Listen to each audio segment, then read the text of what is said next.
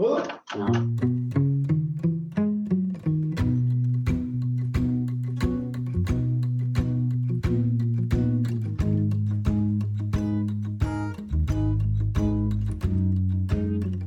Hola, bienvenidos al podcast de Entre DevOps. Yo soy Ignacio. Él es Edu. Él es Javi. Y él es David. Claro, la leche, empezamos bien. Es la primera vez que... No hay, no hay, forma, no hay forma de hacer una intro. ¿Quieres que haga yo bien? No, no, es igual, igual, déjalo, déjalo. Es la primera vez que grabamos juntos y encima estamos descoordinados. Sí, sí, sí. Bueno. Estamos todos, a la excepción de, de Dani, que no ha podido venir, pero es la primera vez que grabamos en la misma sala. Gracias a Delex, que nos ha proporcionado este espacio. Nos hemos visto las caras. Bueno, a ver qué tal sale el experimento. Es un, yo creo que es un primer paso a intentar hacer un live. Si esto nos va más o menos bien, pues quién sabe. En un futuro. Yo veo un abismo entre una cosa y la otra. Nah, nah, nah, esto, esto está. De hecho, el plan, el plan secreto original es hacer esta sesión, grabar un episodio nosotros juntos en la misma sala, luego hacer uno con interacción con el público, que nos puedan ver y puedan chatear con nosotros y, y comentar al mismo momento que vamos hablando de lo que sea, de las tonterías que solemos decir. Y el siguiente paso ya es muy dominar el mundo, es dominar el mundo. Sí, casi, casi. Pero es hacerlo en un escenario en directo. Bueno, a eso sí que lo veo. Bueno. Habrá que ver. Bueno, pues empezamos o qué, señores. The season's fleeting, the days are blurring into years, the lines retreating. As every moment disappears, the stories end to leave another to begin to start anew.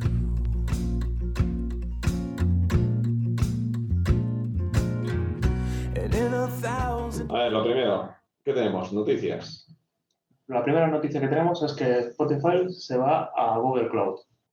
Sabemos que ellos tienen infraestructura propia y también tenían algo... Tienen cosas en Amazon, algunos de sus servicios están hospedados en el cloud de Amazon y ahora, por lo visto, cierta parte de su infraestructura, la parte de... La verdad que no tengo claro bien, bien qué es, pero han hecho un gran, un gran movimiento de, de servicio a contra Google Cloud. Parece que tienen un acuerdo con ellos y no sé si esto es un principio o es una prueba de concepto, pero parece que van en serio por, para, para, hacia este proveedor.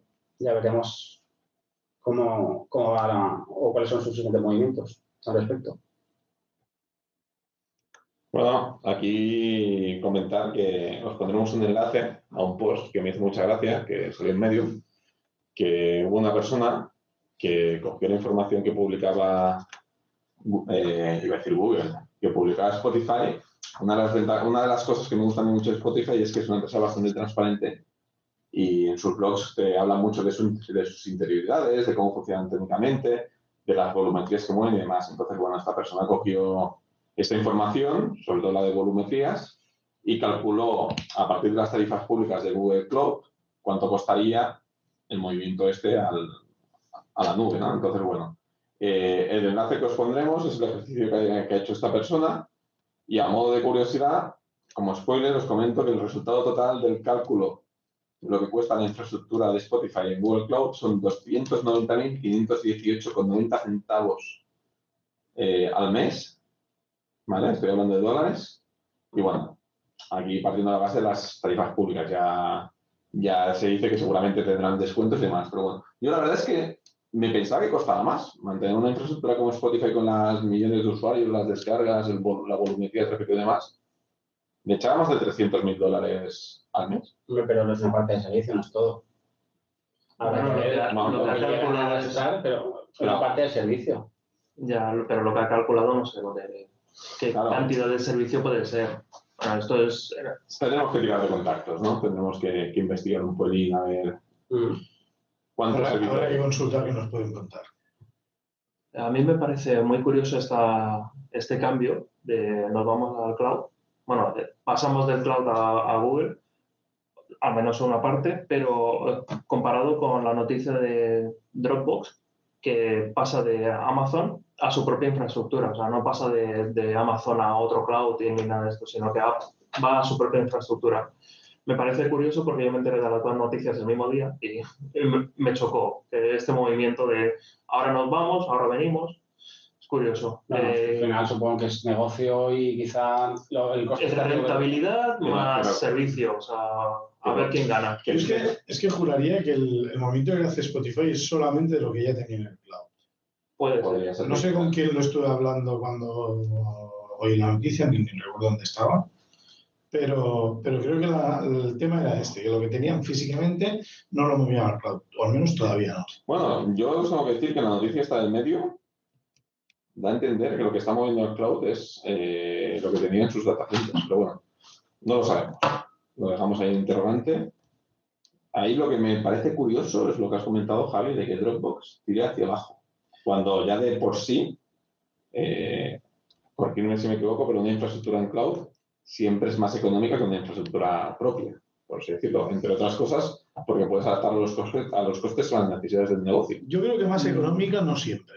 Depende del volumen. Pero habla, hablamos de un volumen muy grande, señores. Por eso, pues, no estoy hablando por eso, de una por eso yo, yo creo que hay volúmenes suficientemente grandes como para que sea más barato tener gestionar tu propia infraestructura. Yo, lo que sí que es cierto es que estar en el cloud te tendrá que dar más agilidad. Yo lo que apunto más también es un tema de... legal. O sea, ¿qué tipo de datos tienes? O sea, ¿por qué los bancos, por qué ciertas empresas no son al cloud? Por un tema legal. Tú no puedes sacar el, el dato, ¿vale? Según qué tipo de datos, a la nube. Entonces, pero tú vas a ver si por ahí... Claro, Dropbox al final tiene datos privados de personas. No sé hasta qué punto... Bueno, es un suponer, ¿eh? Pero yo sé que uno de los grandes esto, pues, para que más empresas se den al cloud es el tema legal, de que esos datos tienen que estar localizados en ciertas áreas y según qué tipo de datos, además, tienen que estar aislados y garantizados que están en cloud. Ya veremos si dan más detalles al respecto, tanto Dropbox como Spotify, a ver qué pasos dan hacia el cloud o contra el cloud en cada caso. El siguiente tema es la, bueno, es la noticia de la liberación de Go uno punto seis. La verdad es que, bueno, fue un evento bastante sonado, porque incluso hubo... Eh, de forma global y distribuida, celebraciones en meetups, por ejemplo, en el meetup de Barcelona lo, lo celebramos, pero se coordinó todo desde el grupo de desarrollo de, de Go. Comentar que, por ejemplo, en la, en la FOSDEM hubo una charla sobre la, el release de Go uno punto seis, en el que lo que explicaron básicamente lo que traía. Go uno punto seis no trae demasiadas novedades. Una de las cosas que explicaron es que no quieren eh, sobrecargar el lenguaje con cosas que consideran innecesarias. Entonces, por ejemplo, eh, lleva cositas, cositas muy, muy interesantes. Creo recordar que hubo algún cambio en el lenguaje de templates eh, a nivel de alguna funcionalidad. Integraron una, una opción que en la versión uno punto cinco... Era, era, era opcional, que había que activar con un breve entorno para el rendering, para incluir las, las librerías en el build. Y también creo recordar que otra cosa que destacaron, que a mí me parece muy interesante, es que en la librería nativa de H T T P se incluye H T T P dos punto cero sin que hagas nada. De modo que si tienes un programa escrito en Go que usa el net H T T P, Eh, tienes H T T P dos punto cero gratuito y es donde, donde pueda funcionar. Hay, hay una charla, la charla esta de la FOSDEM la dio Francesc Campoy, que fue, estuvo, estuvo muy bien, la verdad. Aunque es lo que digo, uno punto seis trae una serie de cosas bastante concretas. Sobre todo un bugfix de, de performance, en la, en, creo que en el tiempo de compilación. Bueno, el siguiente punto que teníamos... es referencia a Microsoft. Aquí te doy la palabra, Edu. Sí, la verdad que Microsoft está dando un giro de trescientos sesenta por dos, yo creo. Porque... sí, ha sorprendido bastante. ¿eh? Ha sorprendido. Un, giro, un giro de trescientos sesenta es quedarte como está. Sí, lo que consigues es marear. Acabar la frase y se ha acabado mareando que no sabe dónde va. Pero parece que la ligación ahora es... por dos es trescientos sesenta que era de Xbox. Ah, vale. Todo tiene sentido. Se hace ah. trescientos sesenta, otros trescientos sesenta y, y, del y mareo, camina para atrás. Y del mareo ya no saben dónde van. Pero bueno, parece que el futuro es Software, porque Microsoft está haciendo unos movimientos muy, muy hacia, hacia el open source, la parte más enterprise del, del oh, software. ¿Open o gratuito? Open source. Mm. Muchas cosas con los open source, hay otras cosas que ya se mueven hacia el mundo, vamos a decirlo, del open source sin hacer open source, pero bueno. Pero ah, bueno, está haciendo más Google, ¿no? Bueno, sí, podemos hablar de esto. Estos casi tan sonado como, la, como cuando Steam empezó a decir y a preparar la parte de, del cliente para Linux y tal, ¿no? Solamente que no los para gamers. Por ejemplo, cosas curiosas que han, pues mira, en el, si para los que no conozcáis, hace unos meses, un año, no recuerdo, Microsoft liberó lo que es el Microsoft Studio Code, que es una versión ligera del, del, del de Visual Studio, que en realidad creo que es un fork de Atom, pero bueno, es un editor que desarrolla Microsoft y hace poco tiene soporte para Go. Es un lenguaje que no es del stack de Microsoft, que es .net y todo esto, mira, pues está ahí. Por otro lado también, recientemente anunciaron que compraron Xamarin, que es una empresa de las muchas que tienen dedicadas a diseñadores con monos, y que se dedicaba al desarrollo multiplataforma en .net. Y, y creo, creo que también apuntaban a poder trabajar sobre Linux, no solo sobre Microsoft, por lo que el gran movimiento... Parece que Microsoft ya no, ya no quiere estar solo en su plataforma, su sistema operativo, y quiere entrar en otros sistemas operativos que también se utilizan, por, por más o menos marginalmente, pero se utilizan. Eh, también han liberado una distribución basada en Debian eh, para switching, que es la que usan en, en Azure como para su, para su infraestructura, cosa que es bastante impresionante. O peculiar. Y, y, lo más publicando una Debian. Y lo más sonado de todo es que hace, hace unos meses, unas semanas, no recuerdo, hicieron un evento donde hablaban ya de la, de la próxima versión de S S L Server, dos mil dieciséis. Y es espectacular. O sea, tienen como target liberarla, creo que a finales de este año, pero a mediados del año que viene, que, que funciona sobre Linux. Porque es, es, que es, nos está es decir, lo que he dicho, tres vueltas de setecientos sesenta o cuatro o cinco y están mareados, o sea, no saben lo que hacen. Que a ver, es un movimiento muy...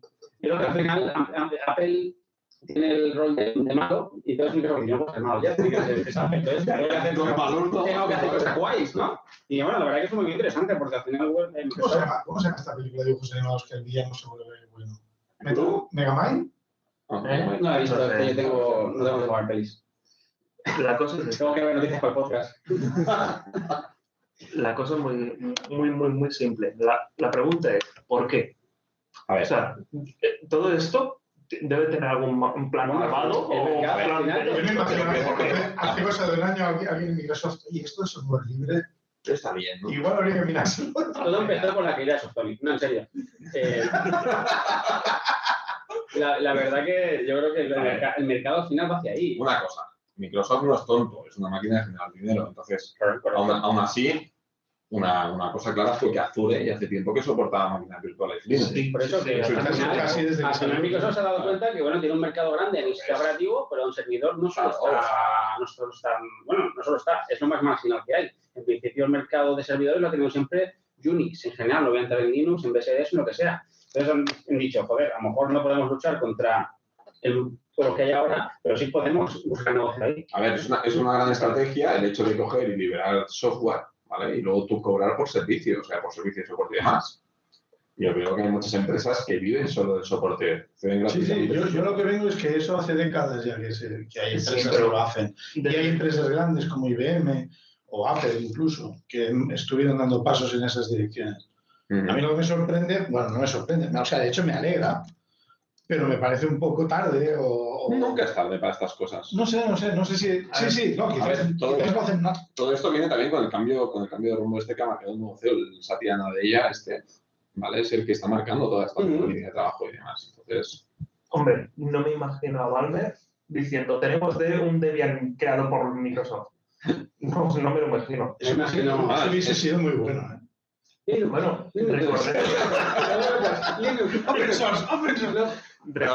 invitando a Stallman a una conferencia de profesora. Eso, sería, eso sí que sería bueno. Eso, eso, eso. Me imagino a Stallman con Valverde de tapas en Andalucía, que le gusta mucho a Stallman. ¿Qué? ¿Cómo bajen? ¿Eh? Pero es que sale ya, recordemos que Microsoft de... tenía un Unix. Tenía el Xenix, que era hecho por Microsoft.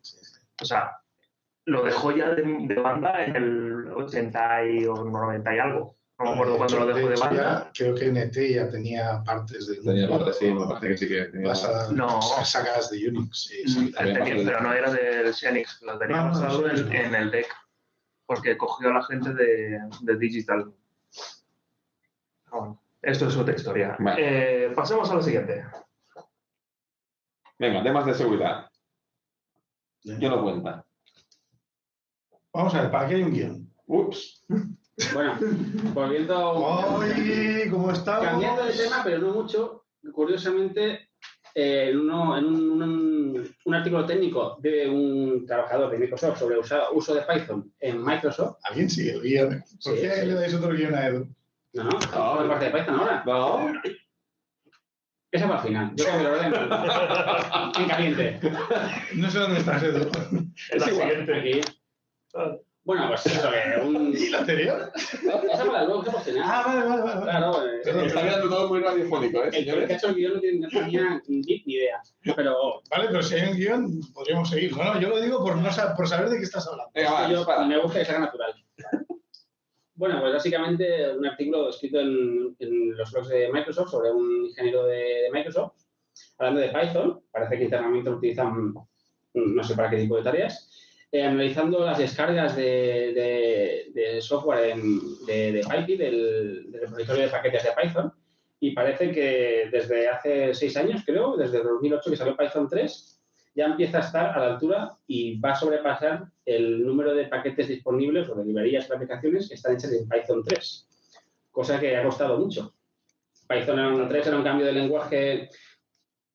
Era un cambio significativo, no era compatible al cien por cien y ha costado que las librerías principales o los proyectos principales hayan portado su código a Python tres o hacerlo compatible con ambas, que suele ser normal, que sea compatible con Python dos y tres. Y parece que ya estamos llegando a un punto que hay en, en el resumen del artículo lo que dice es lo que todo juntando todo lo que es Python tres exclusivo y lo que es Python dos y Python tres sobrepasa o va a sobrepasar lo que es Python dos exclusivo y lo que funciona en Python dos y Python tres a la vez. O sea, si lo he entendido bien, ahora mismo...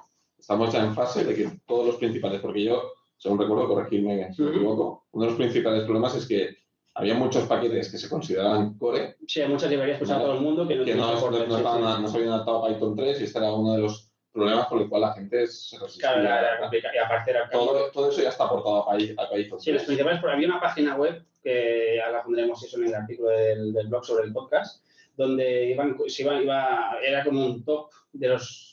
paquetes o librerías más descargadas de Python y cuáles tenían soporte para Python tres. De ese top cien, a lo mejor, a lo mejor ochenta, noventa, noventa y cinco ya estarían en Python tres seguramente. Ya buscaré, la, ya buscaré la página si está actualizada, que creo que sí, y ya lo pondremos como... ¿Puedo como hacer tema? Una lectura colateral? Sí, claro. Sí, o sea, Microsoft no es que solo se haya pasado al software libre, sino que además quiere liderarlo. Ya vamos a usar todos Python tres. Bueno, al final ah. es como el, el, el cuadrado este de Gartner, ¿no? Que están los, no sé... El, el cuadrante de Gartner. El cuadrante de Gartner, ¿no? Los que, los que van a... Los líderes, los, los visionarios, ¿no? los... Supongo que me he cogido... ¿Es de los unicornios, los caballos y los burros? Más o menos, sí, pero, no, pero final, antiguo. Están, es están, antiguo no recuerdo bien el cuadrante, pero al final... La, ¿Eh? son, son cuatro secciones. La, sí, la superior derecha, no recuerdo, es eh, quien está en la, en la ola, pero aparte quien lidera. O sea, quién está moviendo el mercado. Entonces, supongo que Microsoft estará ahí. Igual que está Amazon, en plataforma cloud, Amazon es que es de cajón. Google está muy cerca, pero no sé si llega a estar en, este, en, este, en esta altura, en esta altura como Amazon. Y ah, Microsoft quiere estar ahí, seguro. Sí, esto, ahí seguro. Esto molaría para poder hacerlo en directo un día el podcast y proponer este debate en directo. ¿No? Y ver, pues, hostia, pues hay tanta gente escuchándonos y hay una proporción tal que cree que, eh, no sé, que... que Amazon es más grande o bueno, lo que sea. Estamos viendo en directo, esto es muy radiofónico, sí, estamos viendo en directo, pero este, la explicación del... del... Sí, al final, al final le llaman el, el cuadrante mágico de Gartner. Uh-huh. Es una consultora que se dedica a hacer estudios de mercado y demás, y entonces, bueno, no deja de ser un eje de coordenadas, ¿vale? Un, un cuadrado dividido. Y entonces, bueno, eh, los que están arriba a la derecha se consideran líderes de, en este caso hablamos de tecnología, ¿vale? La Gartner hace estudios de todo, pues arriba a la derecha son los líderes. Eh... Esto podéis guardar el link para ponerlo en el post. Sí, no, esto busca sí, sí. el cuadrante de Gartner en Google. O sea, el eje, el eje horizontal es visión y el eje vertical... A ver, está dividido en cuatro, en cuatro cuadrantes, ¿vale? Entonces, sí. arriba a la izquierda están los líderes. o sea, los, bueno, arriba a la derecha están los líderes, ¿vale? Arriba a la izquierda los challengers, ¿cómo se traduciría? Bueno, los, los que también tienen papel en el mercado. Sí, o sea, no, quizá no... los... No sé, no sé cómo traducirlo. Abajo a la izquierda están los, los llaman los jugadores de nicho, digamos el montón, ¿vale? Y luego están los visionarios. Entonces, en función de en, el, en la parte en la que estás, pues estás arriba y a la derecha eres líder y visionario. O sea, tú ¿vale? sabes el mercado donde vas y aparte ejecutas lo que estás diciendo. No solo te dedicas a hablar de... Es un poco distinto lo que dice. Lo que decía es, o sea, es una curva, uh-huh. el, la, el nivel de...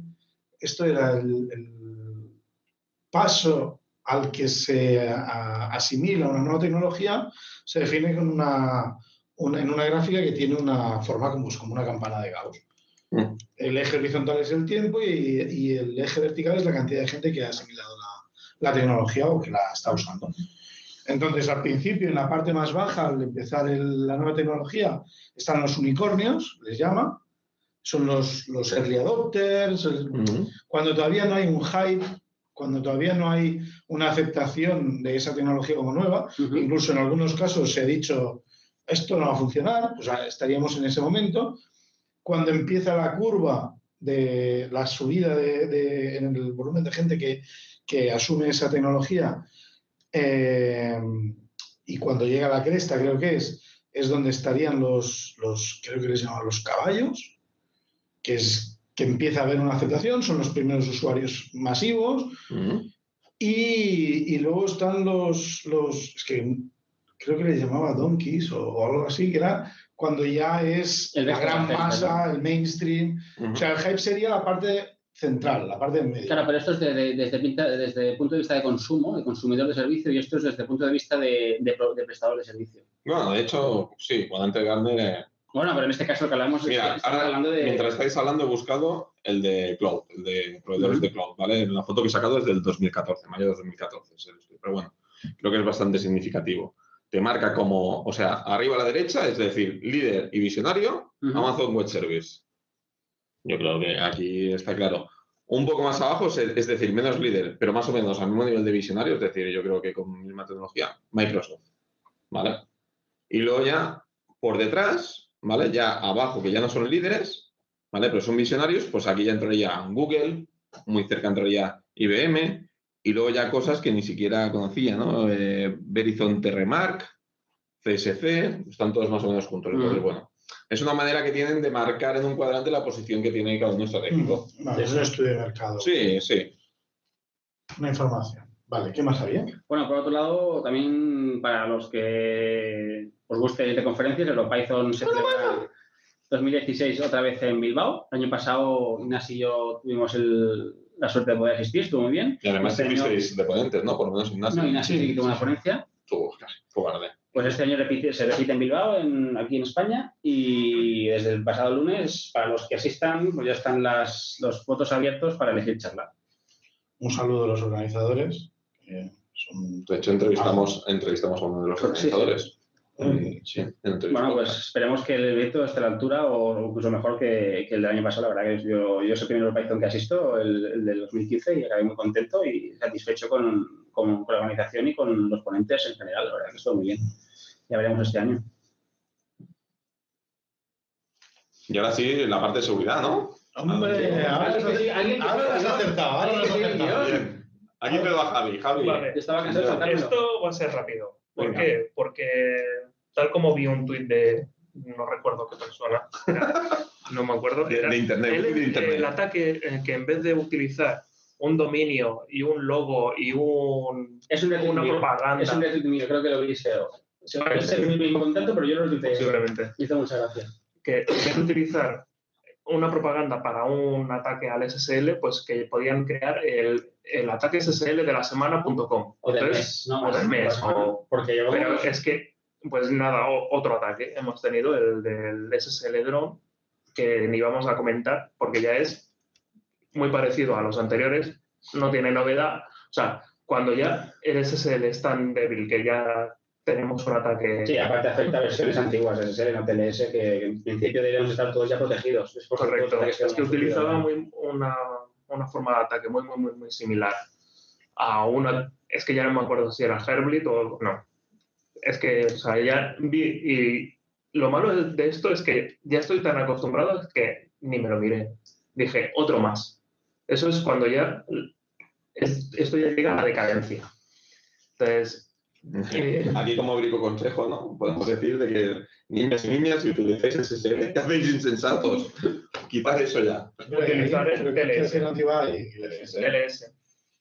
O sea, el problema eran las versiones S S L dos, las de hace doce años o diez años, no me acuerdo cuánto tiempo hace. Sí, que... es que S S L es viejo de verdad. Claro, sí, sí. T L S también es viejo. Sí, no, el T L S uno es, es, es viejo. Pero ahora estábamos con el uno punto tres o... No, uno punto dos, ¿no? uno punto dos, que, que tenemos, pero desde hace siete años a lo mejor. El problema de S S L es que, sobre todo, pasaba con terminales móviles, con Android pasaba mucho y con aplicaciones legacy o, o quien sigue usando Explorer seis. Porque su aplicación de empresa no funciona en otra cosa. Que tienes que estar arrastrando implementaciones antiguas de S S L con, con protocolos antiguos o hashes antiguos y, y no se pueden mirar. Siempre ha sido lo que ha retrasado la aplicación de este tipo de cosas. Sí, sí, totalmente. Con Android todavía no acuerdo cosas de Android y por la versión de Java que llevaban no podías usar, depende de qué cifrado. Al, no... al respecto de esto, el, una de las cosas que estuvimos que es, que comentando en algunas conversaciones en la FOSDEM, a raíz de lo del H T T P dos en la librería nativa de Go, es, es que la gracia es que una de las cosas que, que tiene H T T P dos es que tú lo usas sin darte cuenta de que lo usas.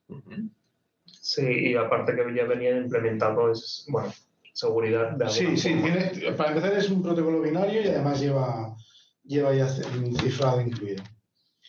Y, y la verdad es que... Esto es una cosa que, que yo creo que tarde o temprano va a pasar. Es decir, ha pasado con el software. Cada vez más, cada vez es más fácil tener software que se autoactualiza o que tiene algún procedimiento para actualizarse o que se mantiene actualizado el mismo casi sin que tú te des cuenta, a no ser que haya algún problema. Y yo creo que esto tarde o temprano va a acabar pasando también en los protocolos. Los protocolos van a ser capaces de autoactualizarse, es decir, el software que los implementa. Sí, sí. Van a ser capaces de autoactualizarse en función de unas R F Cs. Ahora, ahora lo estoy, ahora lo estoy privando de eso. Pero me acabo de recordar... Sin nada, ya me voy a defender. Hasta las matrices. Me acabo de recordar cuando querías hacer una librería cuántica que podía existir y no existir a la vez. Sí. Tenemos otro tema de seguridad, ¿no? El Xenix, el D N S, pues... Hay que actualizarse. Xenix es otro pozo de... de... Es un pozo antiguo. Y... Bueno, no es un pozo, simplemente es que es una librería core en la mitad. Bueno, pues, claro, es, claro, es, es muy difícil. Es... No, no digo, no digo. Es la madre, de, es la madre de, de cualquier cosa que se realice en un sistema. ¿Qué pasa? Que cuando tocas el núcleo... Bueno, eso, eso es el kernel. Sería el recubrimiento del núcleo. Claro, cualquier cosa que, que tengas ahí, no hay muchas actualizaciones que se realicen para cambiar. Sí, normalmente se van añadiendo cosas. Y bueno, se encontró una, un posible ataque S S L a través de, un D N S y simplemente actualizar, como siempre. A cualquier cosa actualizar. No, no le debes. Okay.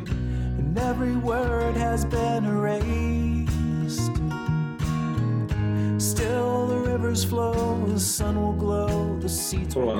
ya hemos acabado con las noticias, nos vamos a los temas un poco más de debate. Bueno, lo primero que os quería comentar, estuve eh, hará aproximadamente un par de semanas, eso es principios de marzo, eh, me llegó una, una notificación de I B M sobre unas charlas que iban a hacer aquí en Barcelona, que es donde, donde yo vivo y estoy, sobre el cloud de I B M. Entonces, bueno, eh, hasta el momento no tenía yo muy identificado I B M como, como proveedor de cloud. Y a partir de aquí, pues dije, oye, me acerco y, y voy a ver qué me cuentan, ¿no? Entonces, bueno, eh, simplemente primero avisaros, lo que os voy a contar es todo opinión personal. Espera, por... creo que el efecto más adecuado para esto está aquí. No se pueden aplicar efectos. Hay no, un... no, no se pueden aplicar efectos, se nos ha ¿Vale? No. Voy, a hacer, voy a hacer un spoiler, ¿vale? Porque quería hacer la coña de, de una caja registradora sonando. Pues hay cosas que yo creo que os van a sorprender, ¿vale? Que a mí, por lo menos, I B M me sorprendió. Y hay otras que, que quizá no, ¿vale? O sea que... Pero bueno, Básicamente, es mi opinión personal. Seguramente algo que a mí me gustó mucho al de al lado le parecería una porquería, o algo que a mí me parece una porquería y lo voy a esperar una porquería, al de al lado le encantaría. Pero bueno, al final, como lo cuento yo, es mi opinión. A ver, el Cloud de I B M. Básicamente, el Cloud de I B M está repartido en dos grandes productos. Pensad que I B M al final todo lo reparte en productos con nombres muy chulos. Uno es eh, SoftLayer, que es... Eh, me va a dar más el nombre. Esto, ese nombre ya existía anteriormente, era una empresa que compró I B M. Es una empresa que compró I B M, correctísimo. Es una empresa que compró I B M, al final es como I B M, al final compra empresas... Bueno, no todas las grandes. Todas las grandes, ¿vale? Con una tecnología puntera la compra y la, la, la asimila con los bots, ¿vale? Entonces, bueno, SoftLayer al final eh, es el, el servicio de I A S, ¿vale? De Infraestructura as a Service, que para quien no lo conozca, al final lo que ofrece es al usuario, ofrece... Cacharros. Sí, infraestructura, o sea, ellos ofrecen desde una simple máquina virtual hasta hierro, ¿vale? Y tú, te, tú simplemente pagas y te olvidas de todo. Ellos te lo provisionan en el C P D donde digas, tienen varios C P Ds eh, repartidos por el mundo. Y tú dices, pues mira, lo quiero en el C P D de Australia, lo quiero en el C P D de, por ejemplo, de aquí de, de Barcelona, Sardanyola, ¿no? Que tienen un Sardanyola.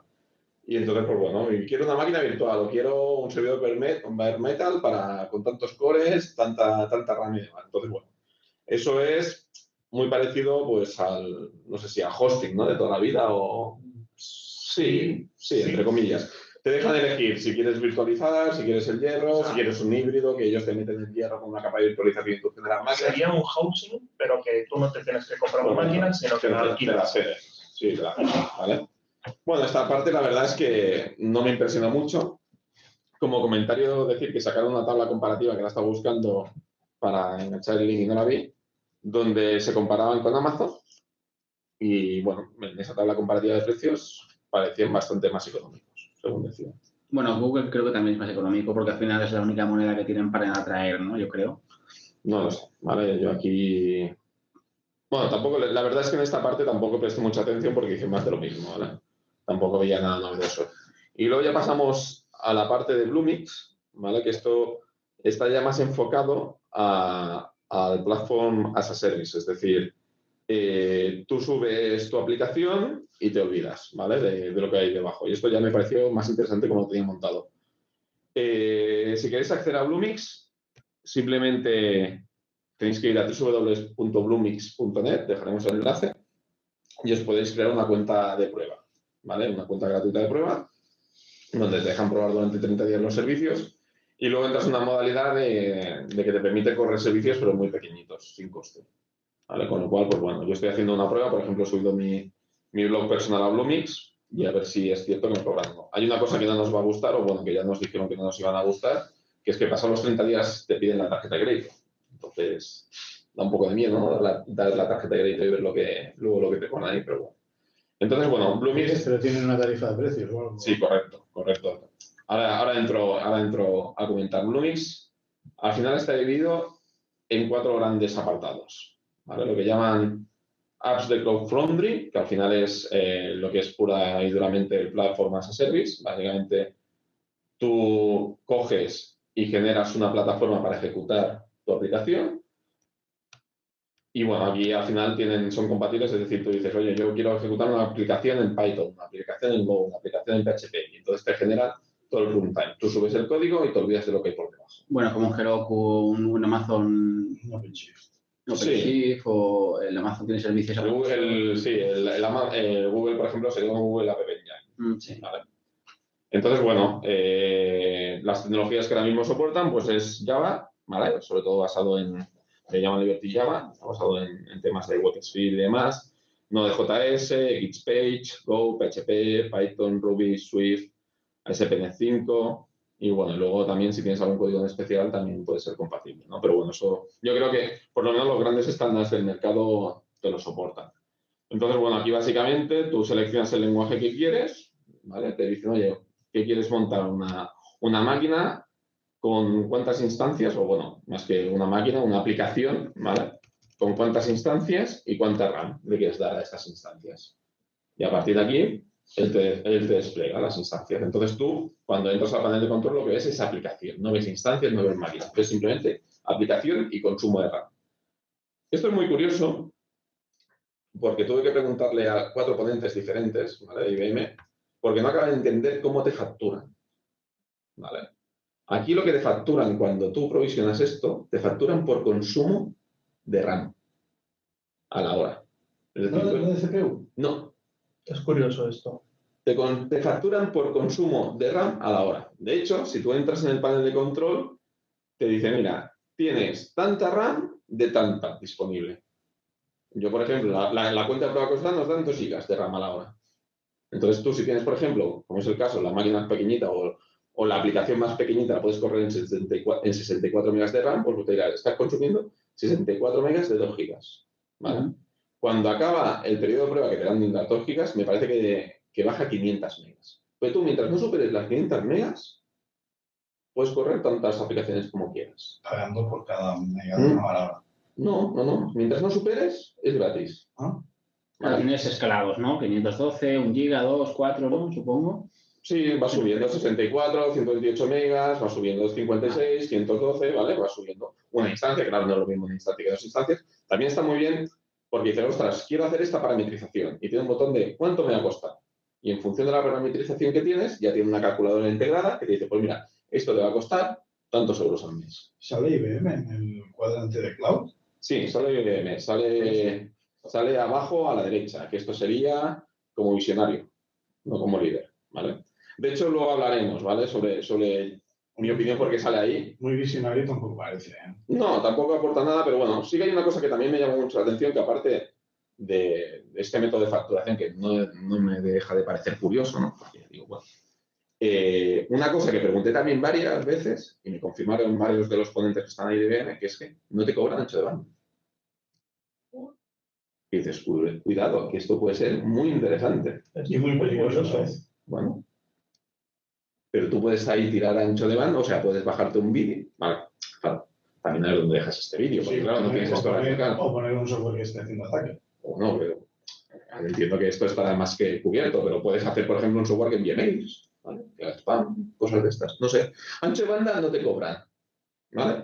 Que bueno, no me pareció, no me pareció mala idea, ¿no? Digo, ostras, pues no está mal. Ya os digo, eh, por ejemplo, para correr aplicaciones pequeñas, ligeras, o por ejemplo, una, una empresa que está empezando, pues oye, que tiro aquí dos, tres instancias de mi, de mi portal, tiro de toda la potencia que me ofrece el cloud de I B M, pues no me parece, no me parece mal enfoque. Lo siguiente que ofrece I B M, dejando de lado el tema de, de, de las aplicaciones, son contenedores, ¿vale? Contenedores Docker al uso. Entonces aquí, si tenemos nuestra aplicación en un contenedor Docker, podemos subir el contenedor arriba, ¿vale? Entonces también, a nivel de, de contenedores, lo estoy chequeando ahora online, me parece que te permite tener un contenedor con hasta veinte gigas de RAM de espacio disponible en storage, eh, dos I Pes públicas, y igual que antes, tampoco te consume, o sea, tampoco pagas por consumo de ancho de banda, que tampoco me parece mal. Siempre estoy hablando de las, de las partes gratuitas, ¿eh? Luego ya, a partir de aquí, podéis dimensionar con, con la calculadora, pues oye, necesito esto, necesito lo otro y demás, y a partir de aquí te, te calcula pues el precio que tienes. Esto, la, la verdad es que las partes de la calculadora y demás están muy bien porque enseguida sabes lo que te vas a gastar con los dimensionamientos que estás haciendo. Vale. Luego tienes el apartado que está, que no he podido entrar porque, porque con una cuenta gratuita no dejan entrar a chafardear, pero bueno, entiendo que sea lo mismo que el SoftLayer, que es crear máquinas virtuales al uso. Vale, puedes levantar una máquina virtual. Eh, corrían Debian y CentOS, me parece recordar, si no lo digo mal. Puedes levantar una Debian y una CentOS. Pero no pude entrar más, a, más al detalle porque no he podido ni mirar precios ni mirar cómo funciona y demás, porque con una cuenta gratuita no puedo, ¿vale? Pero bueno, se basará en SoftLayer, con lo cual los precios que tengan en SoftLayer serán bastante similares. Y lo último, eh, el último servicio que da son servicios a las A P Is y tecnologías propias de, de I B M. Que entonces, bueno, aquí bastante similar a lo que ofrece Google, ¿vale?, que da servicios a... da acceso a los servicios que ofrecen ellos, como los buscadores, el BigQuery y demás. Pues bueno, pues aquí I B M da acceso a lo suyo, que no sé si conocéis las tecnologías por las que destaca I B M, sobre todo está potenciando mucho todo el tema de Watson. Eh, no sé si alguno de vosotros conoce Watson. Sí. No.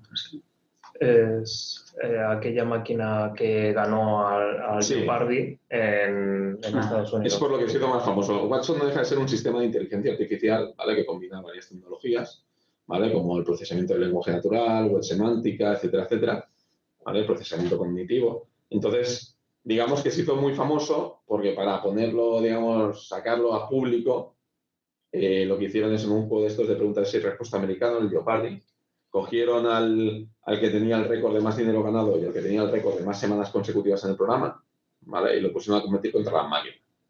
Y la máquina los arrasó, ¿vale? Además, es que era muy curioso porque la máquina entendía, aparte de las respuestas, ¿vale?, o sea, aparte de dar la respuesta correcta, entendía las mecánicas de juego. Y es decir, decía que, por ejemplo, ahora que haces un doble o nada, haces no sé qué, o sea, la máquina hacía mecánicas de juego, entendía las mecánicas y encima daba la respuesta correcta. Sí que destacaba algún fallo en cuando no tenía suficiente información, ¿no?, en línea de lo que comentábamos en alguna ocasión, Match, que para hacer este tipo de análisis necesitan tener cierta volumetría de datos, ¿no? Entonces, cuando era una pregunta de dar una... que solo te da una palabra, ¿no?, y acaba la frase o, o qué te tal, pues ahí fallaba mucho, ¿no? Pero la verdad es que, bueno, ya colgaremos el, el vídeo, está público en la web de I B M, el vídeo del Jeopardy, y la verdad es que es, es impresionante. Entonces, bueno, lo que ofrece I B M... es acceso a todas estas, bueno, a esta tecnología del Watson. Entonces, eh, nos comentaban que, el, eh, que, por ejemplo, había empresas que habían utilizado el Watson o la tecnología que ofrecía Watson.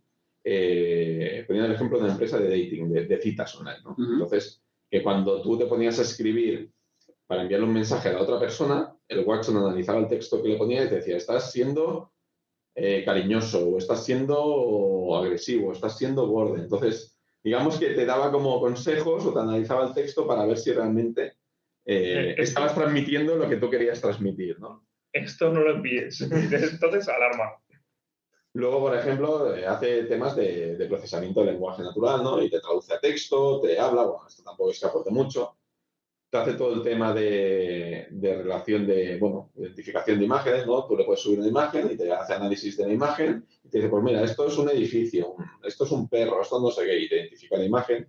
Todas estas A P Is eh, te dan acceso a ellas. Entonces puedes contratar estos servicios para aplicarlos a tu aplicación sin problema. Entonces, bueno, cada servicio, cuando tú le das el link al servicio, pues tiene, ahí ya te entra en el detalle, te, entra, te ofrece documentación detallada, ejemplos de código, una aplicación demo de cómo funciona, para que la veas funcionar si es lo que quieres o no, el precio, evidentemente, hay servicios gratuitos, servicios de pago, y bueno, y, y al final, pues bueno, un botón que simplemente lo que te hace es te crea el servicio y te lo vincula a tu aplicación directamente. Eh, luego también está toda la parte de, de software más al uso de la vieja I B M, que a mí me gusta llamarlo, que esto, por ejemplo, base de datos de D B dos y demás, que esto ya, si chafaleas un poquito, pues ya ves que es sí que es, es antiguo, antiguo. Antiguo, antiguo, porque ya te facturan por C P Us, cores, licencias, eso sí que no aporta nada. Básicamente te montan la máquina de toma, ¿vale? Pero bueno, lo han metido aquí dentro del cloud y demás. Ofrece también, pues bueno, temas más novedosos, ¿no? Como base de datos no S Q L, Redis, etcétera, etcétera. Y bueno, un poco de todo. Eh, la verdad es que yo me parece bastante curioso. Viendo, viendo el catálogo que tienen en la web, cualquiera diría que están intentando hacer un Amazon, ¿eh? Sí, sí, sí. A ver, mi opinión personal... Pero lo tienen, si todo esto funciona y funciona bien, realmente lo tienen muy completo. Yo, mi opinión personal, después de analizar mucho, ¿vale? Y, bueno, mucho. Yo he hecho alguna prueba, por ejemplo, he publicado el blog, he desplegado el blog en, aquí, la verdad es que lo desplegué con cuatro clics, me parece una pasada. Lo tengo ahí probando, he hecho pruebas de, de, de velocidad, va igual de rápido que en la infraestructura que lo tengo. La verdad es que muy bien, ¿vale? No me ha costado ni un duro hasta el momento, ¿vale? Eh, pero me da alguna sensación de que le falta algo de madurez, ¿vale? Que le están metiendo mucho empuje, pero le falta madurez. Por ejemplo, quiero una base de datos MySQL. Pues no la tienes. Tienes aquí un ClearDB MySQL, MySQL Database, ¿vale? Que la versión gratuita te da cinco megas de espacio de storage y cuatro conexiones concurrentes, y luego ya empiezas a pagar. Bueno, ¿no? Es... Amazon tiene el tier gratuito, que es un año de instancias tipo micro, nano ahora, y no da mucho más tampoco. Al final es que si no sería... Aquí un truquito que aprendí, si os vais abajo de todo de servicios y os vais al, al Bluemix Labs, ¿vale? A, las, a los componentes Lab, ahí sí que tiene MySQL. Pero esto gratuito. Está... Sí, bueno, que está en prueba, así que... Experimental Runtime and Services. Bueno, la verdad, la verdad es que es interesante. Además hay cosas third party también. De sí, sí, empresas que compran... No hay muchas, no hay muchas, muchas, pero hay algunas que sí. A ver, lo que es evidente es que mientras más jugadores, más competencia y al final el mercado evoluciona más rápido, que es lo que interesa. Sí, pero...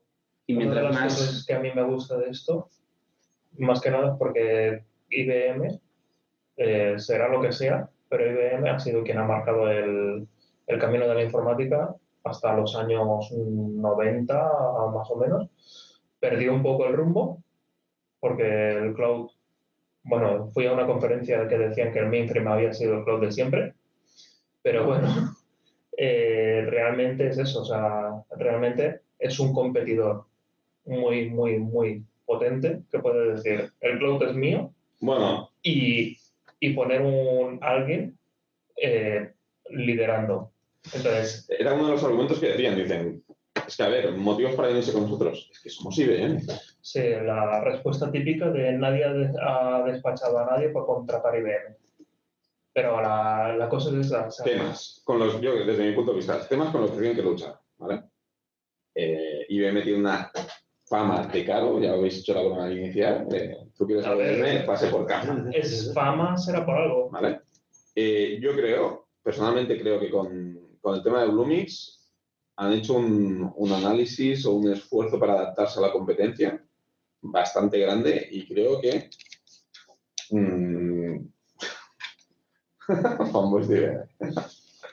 Vale. Y creo que, y creo que realmente lo han conseguido, creo que han conseguido algo que es competitivo. También creo que está empezando, ¿vale? Que hay, está empezando, a ver, llevan varios años, pero creo, creo que si lo comparas con, con, el, con el Google, con el de Apple Engine de Google, esto está en años, ¿vale? Otro tema muy interesante que... ¿Quieres decir? No te he entendido. Que creo que, bueno, que tú miras el, el frontal de, de Google y demás. Estuve jugando el otro día, estuve escuchando... Os recomiendo, si queréis saber cómo va todo el tema del App Engine de Google y demás, hay un capítulo del podcast de We Developers. Es un poco viejo, es del seis de noviembre, ¿vale? Que es José Antonio Blanco. Yo la verdad es que soy, no soy de developer, muchas veces no me entero de lo que hablan, pero cuando quiero saber sobre una tecnología enfocada al desarrollo y demás, la verdad es que lo explica muy bien. Pues el podcast de seis de noviembre habla sobre App Engine y la verdad es que el invitado es un profesional que se dedica a desarrollar App Engine. Pero desarrolla el tema de lo de que estaba hablando. ¿Quién de quién? Yo creo que los servicios y cómo está enfocado todo el tema de App Engine y demás... es mucho más maduro a nivel de, ya de interfaces. O sea, yo he hecho petar interfaz de Bluemix, he visto que realmente los servicios que ofrece Bluemix están muy enfocados a o Watson o nada, ¿vale? Y veo que, por ejemplo, Amazon ofrece mucho más, Google App Engine ofrece mucho más, el BigQuery, o sea, los veo como más trabajados o como... Hombre, es que llevan mucho, ¿no? Llevan mucho más. Mercado, muchos años. Por, por eso me refiero. Amazon celebra su décimo aniversario, lo está celebrando ya, creo, en el mercado. Y Google... Yo creo, yo desde mi punto de vista, la sensación que me da a mí después de analizarlo es que I B M ha hecho un paso para adaptar sus tecnologías al cloud. No es un mal paso. Sinceramente, considero que está muy bien enfocado, pero aún le falta camino por recorrer. Me da esa sensación, ¿eh? No, claro, pero no lo van a hacer bien a la primera. Nadie lo va a hacer bien a la primera. No, no, pero a ver, oye, lo ha hecho y está, está ahí. Yo creo que está muy bien. Otro tema que os quería comentar es el tema que le llaman DevOps, ¿vale? Atento a la etiqueta que les han puesto a esto. Hay un apartado que le llaman el Bluemix DevOps, que tú cuando despliegas una aplicación, la despliegas en, en Bluemix, eh, te permite entrar o acceder a una serie de herramientas que le llaman DevOps. Básicamente, seguramente son más, pero yo las identifico en dos, tres herramientas. Una es que te permite eh, disponer de un repositorio Git dentro de Bluemix y compartirlo con tu equipo de trabajo. Puedes hacer un equipo de trabajo y puedes tener un Git, ¿vale? No, puedes también incluso vincular tu, tu aplicación con GitHub, ¿vale? También puedes llegar a vincularlo, pero bueno, ahí está en tu repositorio Git para que trabajes. Eh, te dan acceso a un editor web de código con un look and feel muy parecido al Eclipse. De hecho, parece un Eclipse Online. Este, sí. este proyecto que he hecho online, y creo que I B M colaboraba en Eclipse, con lo que es muy probable que hayan empujado este proyecto ellos, ¿no? No, no colaboraba. Eclipse era de I B M. Eclipse, era, era Eclipse lo liberó I B M, sí. Pues por eso te digo que quizá el proyecto de Cloud de Eclipse venga también empujado por I B M. Uno de los ponentes, uno de los ponentes me dijo que se llamaba, estaba basado en un proyecto que se llamaba Orion, ¿vale? No lo sé, ¿vale? Pero es, tú, lo, tú lo ves, tú abres y... Y bueno, es look and feel de, de Eclipse, ¿vale? Con ayudas contextuales y demás. Es decir, te puedes poner a picar directamente. Y aparte está totalmente integrado con la plataforma de, del P A S. Es decir, tú estás picando tu código, lo subes a tu repositorio, ¿vale? Y a la par tienes un botoncito para desplegarlo dentro de tu, de tu máquina. Es un proyecto de Eclipse, Orion. Es un Eclipse en Cloud. Vale. Es que me, me, me que seguro, seguro. Y entonces, pero directamente tú picas tu código y lo despliegas en producción, o sea, directamente dentro, dentro de, de la máquina. Yo tengo una pregunta, ¿cuánto, cuánto nos paga I B M por este espacio? No. Es broma, es broma, es broma. Yo creo que realmente las tecnologías... ¿Por qué quería hablar? Porque creo que las tecnologías de I B M es realmente por, por eso... Hombre, yo no, yo, no, yo no lo he probado, lo has usado tú y tal. Pero la verdad es que viendo un poco lo que estoy viendo ahora... sobre lo que tiene y lo que ofrece y tal, eh, hombre, creo que la pena echarle un vistazo. Sí, yo no le... Si no está empezado a usarlo, quizás mantenerle el ojo, yo, mantenerlo yo, a la vista. Yo, yo lo vi interesante para comentarlo porque creo que a más de uno le puede interesar. Déjame que acabe porque hay un par de temas que también quería comentar, ¿vale? Que, que creo que pueden ser de interés. Bueno, lo último es que también te dan todo un tema de gestión de tareas. Eh, con metodologías agile, ¿vale? Puedes generar un proyecto, puedes definir tus sprints, puedes definir tus salidas a producción y todo es desde dentro del mismo entorno. Por eso lo llaman DevOps, ¿vale? Entonces, lo han juntado ahí. Es un servicio, eso sí, que es totalmente gratuito, ¿vale? Y entonces ahí puedes, se puede coger, lo puedes vincular. Luego, claro, existen los plugins para Eclipse, para desplegar en Bluemix directamente. Yo, de hecho, hoy he hecho una prueba de despliegue. Bien, la verdad es que lo veo, lo veo, lo veo bastante potentillo y, como decía Nash, no está mal para echarle un ojo. Y luego, lo último que os quería, os quería comentar dos cosas más, que no van relacionados ya con la plataforma. Bueno, una sí y otra no. Eh, nos hicieron una demo sobre Internet of Things eh, y Watson, que verdaderamente fue bastante impresionante, ¿vale? Cogieron un servicio que está publicado de, de IoT, ¿vale? Que básicamente es, publicas una... a través de Watson, bueno, publicas como un acceso, no sé si es una A P I REST o no sé, es un protocolo especial muy extendido para tema de sensores. Y entonces ahí mismo publicaron el servicio, generaron el servicio desde cero, configuraron un sensor para enviar datos, lo enviaron a toda la nube de Watson y luego con otra aplicación, eh, que la tengo aquí apuntada, que se llama Node REST, ¿vale? Eh, que es una aplicación que básicamente coges elementos y los unes drag and drop como flechitas. Eh, se conectaron al cloud de Watson, cogieron los datos que enviaba ese sensor y los empezaron a publicar por pantalla. Tardaron como tres minutos de reloj en coger un sensor, enviar datos al cloud, que Watson los recogiera y los publicara por pantalla. La verdad es que fue bastante impresionante. A mí me gustó mucho con la sencillez que lo hicieron todo, ¿vale? Eso da un ejemplo de cómo tienen integrados los servicios de, de forma fácil y sencilla. Cuatro formularios, ¿eh? Rellenaron cuatro formularios, dame el I D, dame el no sé qué, pum, para adelante. Y luego, lo último que os quiero comentar, que ya no está tan relacionado con el tema tecnológico, es que sí que hicieron hincapié durante media horita, tres cuartos, que mucho del enfoque que tiene la plataforma Bluemix es hacia la startup, ¿vale? Ellos apoyan mucho la startup, según decían, I B M eh, aquí en España está poniendo mucho foco en la startup. Tienen unos programas de ayuda al emprendedor, que según dijeron, eh, cualquier startup se podía apuntar. Y vienen a entrever de que, de que estos programas se los asignaban o los concedían a casi todo el mundo que se apuntaba, por no decir a todo el mundo.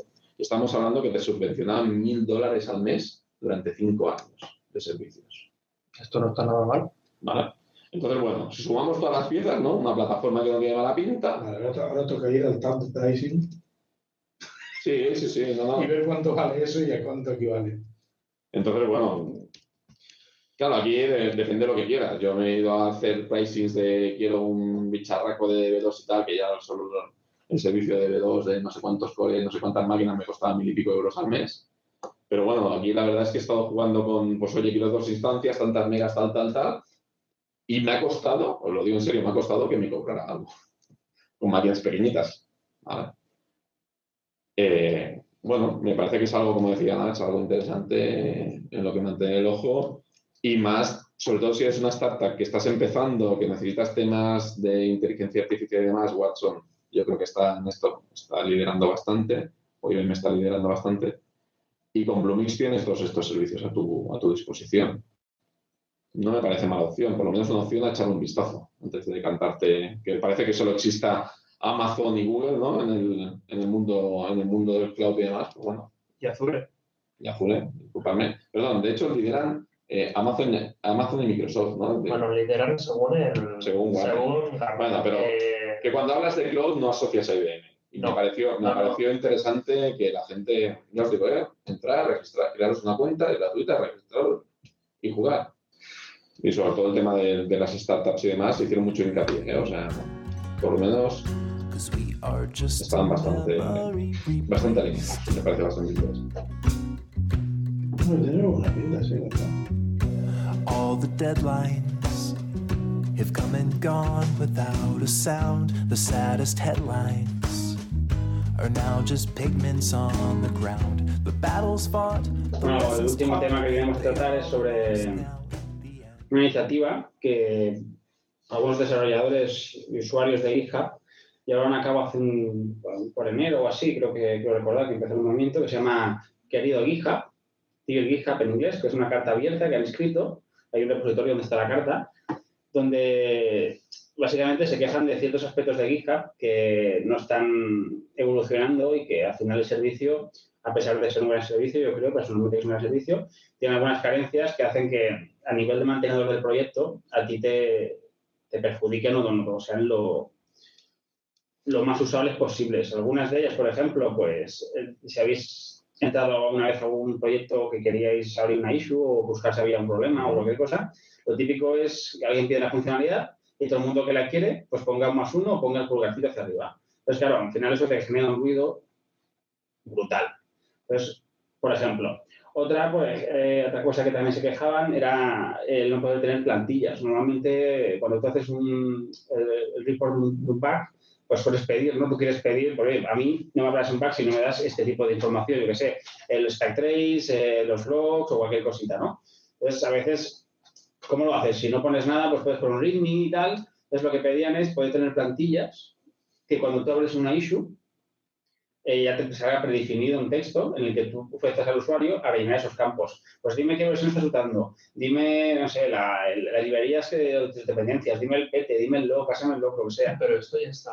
Porque lo están implementando. O sea, ahí realmente les están haciendo caso. Ahí es donde va el tema. Entonces, se quejaban también que hija, pues yo la verdad no tenía ningún problema con ellos, pero los canales de, de soporte pues son limitados y pues esta gente se quejaba, supongo que eran quejas ya que llevarían años o, o un tiempo, y parece que GitHub es curioso porque la, la contestación a esta carta que está en GitHub fue por request de GitHub diciéndoles que, que, que les habían escuchado. Si vais al repositorio lo, lo pondremos en el, en el artículo del, del blog, donde les escuchan o les están escuchando y que les toman en serio, y ahí ya están empezando a implementar cosas. Las plantillas ya se pueden, o sea, tú puedes crear un fichero con, contributing.md que cada vez que vas a hacer un pull request Te, te, lo, te sale un banner donde tú puedes clicar y, le, y tenerte las guidelines, el proyecto las tiene, de cómo tienes que contribuir. Eh, también han creado que, este creo que es, no me acuerdo cómo es el nombre de la plantilla, pero es otra que es la plantilla de una issue, que ya te sale un texto predefinido, con que tú haces una serie de preguntas.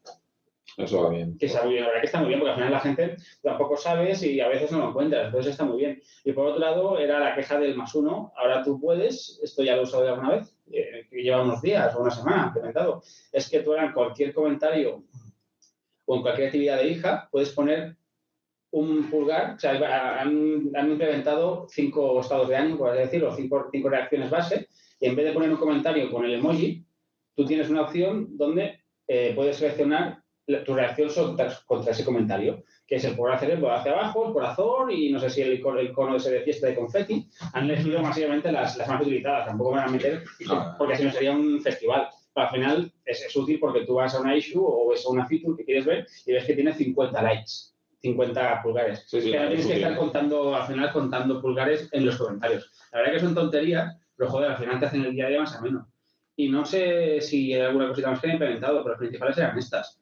Y, joder, la verdad que es un gran paso para GitHub. Bueno, una de las quejas que yo tengo con GitHub, porque tengo mucha gente que, que ha hablado en mi entorno, si conocéis eh, Bitbucket o, o, o Stash, creo que es la versión Enterprise de, de Bitbucket, sí. eh, se, nota lo, se, se nota de dónde viene cada empresa. GitHub ha empezado desde comunidad hacia empresa y Atlassian, que es la que desarrolla Bitbucket, bueno, que lo compró en realidad, y Stash empezó en Enterprise y va hacia el usuario. Entonces, a GitHub cuando lo usas para el día a día, por ejemplo, en Azure también lo utilizas, se nota que es distinto. O sea, yo tengo un, un amigo que utiliza Stash y tiene, tiene features más enterprise. Sobre todo a, a nivel de usuarios o a nivel de operativas que una empresa quizá grande usarías más. Y GitHub es tan abierto que al final una empresa grande es un, es un poco gestionable. Si tienes muchos equipos y quieres gestionar bien la granularidad de quién accede a qué o quién hace qué, puede ser complicado, ¿no? GitHub Enterprise, ¿eh? Al final un GitHub Enterprise es un GitHub, pero eh, in-house, para que lo utilice. Uh-huh.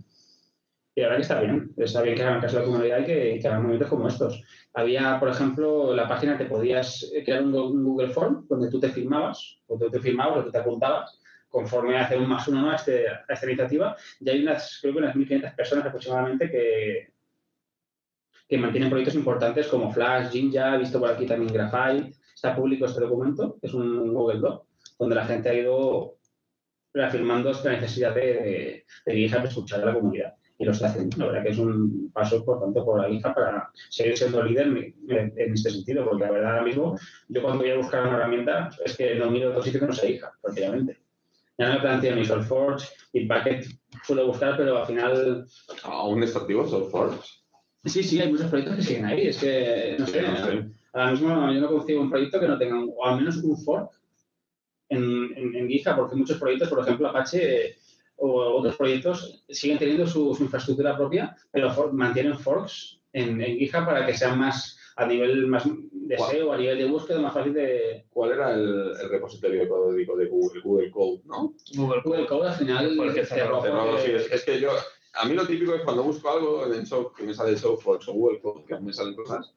Cerrado, vete al repositorio... O sea, Vete al repositorio de GitHub. O sea, gana de, de Genu, que, bueno, para proyectos open source, si tienes mucho corazón filosófico free software, pues quizá lo metes en... Bueno, hace un... SourceForge me parece que ha cogido un poco de fama últimamente de cerrar cuentas o hacer... Sí, parece una... que, era, que un grupo, no sé, un holding, no sé, que compró... compró... SourceForge empezó a meter publicidad y hacer prácticas un poquito feas para ganar dinero a través de estos medios y la gente no acaba muy contenta y mucha gente acaba saliendo. La verdad es que SourceForge, la verdad, no plata, da pena ahora mismo. O sea, se ha quedado, atrás, se ha quedado muy atrás. Mira que era, mira que era el líder, ¿eh? Claro, pero es, que, pero es que llevaban siendo el líder y no cambiaron nada. Y empezó a entrar Google Code, empezó a entrar GitHub, entró Bitbucket y no hicieron nada. Entonces, al final, es que estaba claro.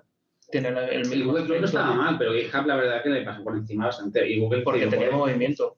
Había eh, participantes que iban a, a GitHub. En cambio, Google Cloud fueron, lo abrieron y prácticamente después ya no hubo ni renovaciones, no, no cambiaba. ¿El cliente utilizaba Google Cloud para un cliente propio? Para, para GitHub, no, no, Google Cloud soportaba Mercurial y, Mercurial. Y no sé si luego implementaron Suppression y Mercurial, pero al principio era Mercurial. Mercurial. Igual que Bitbucket, Bitbucket era Mercurial y luego Mercurial. No sé si Bazar. Bazar también es posible. Suena. GitHub, por ejemplo, al final apostaban por Git y es que Git a nivel de control de versiones es que ahora mismo no te planteas otra cosa. Bueno, GitHub ahora es el estándar, ¿no? De facto, cuando alguien dice que vamos a crear un repositorio de código, a GitHub. Sí, la verdad que... Bueno, hay gente que todavía se resiste. A ver, hay gente que te puede decir, ah, las cuentas gratis. Lo bueno que, que tiene GitHub primero que es gratuito, te puedes crear una cuenta y tal. Lo único que tienes es el, el repo a vista de todo el mundo. Sí, está Entonces, pensado para pensar. Por ejemplo, en Bitbucket tú puedes tener repositorios privados sin pagar. Con la cuenta gratuita. Eso es un sí. gran qué. Es un gran qué. Bueno, es que si, eh, pero si lo piensas bien, la filosofía de GitHub es los open source, pues el repositorio está abierto. Bitbucket te da...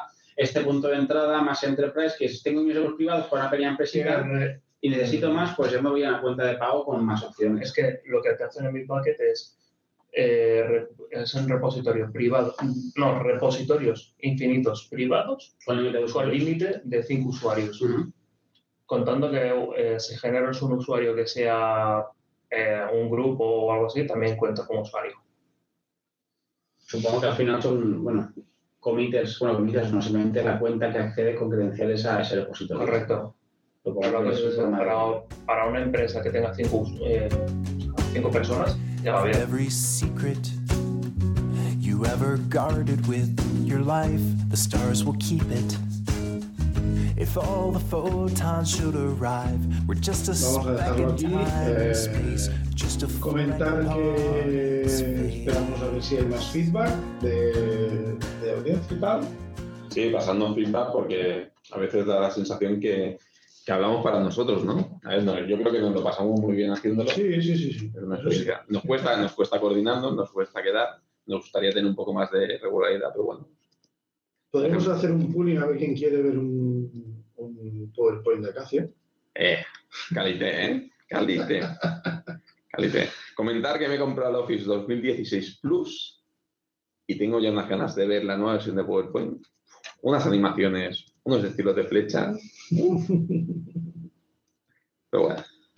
Pues bueno, señores, si, nada, si no tenemos nada más que decir...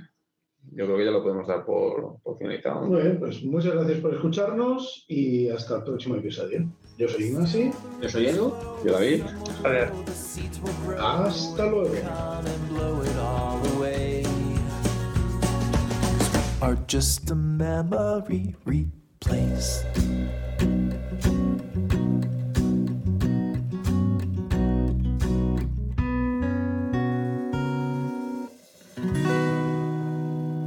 La música que escucháis en nuestro podcast es música libre y lo que oís es la canción Memory Replaced de Josh Woodward.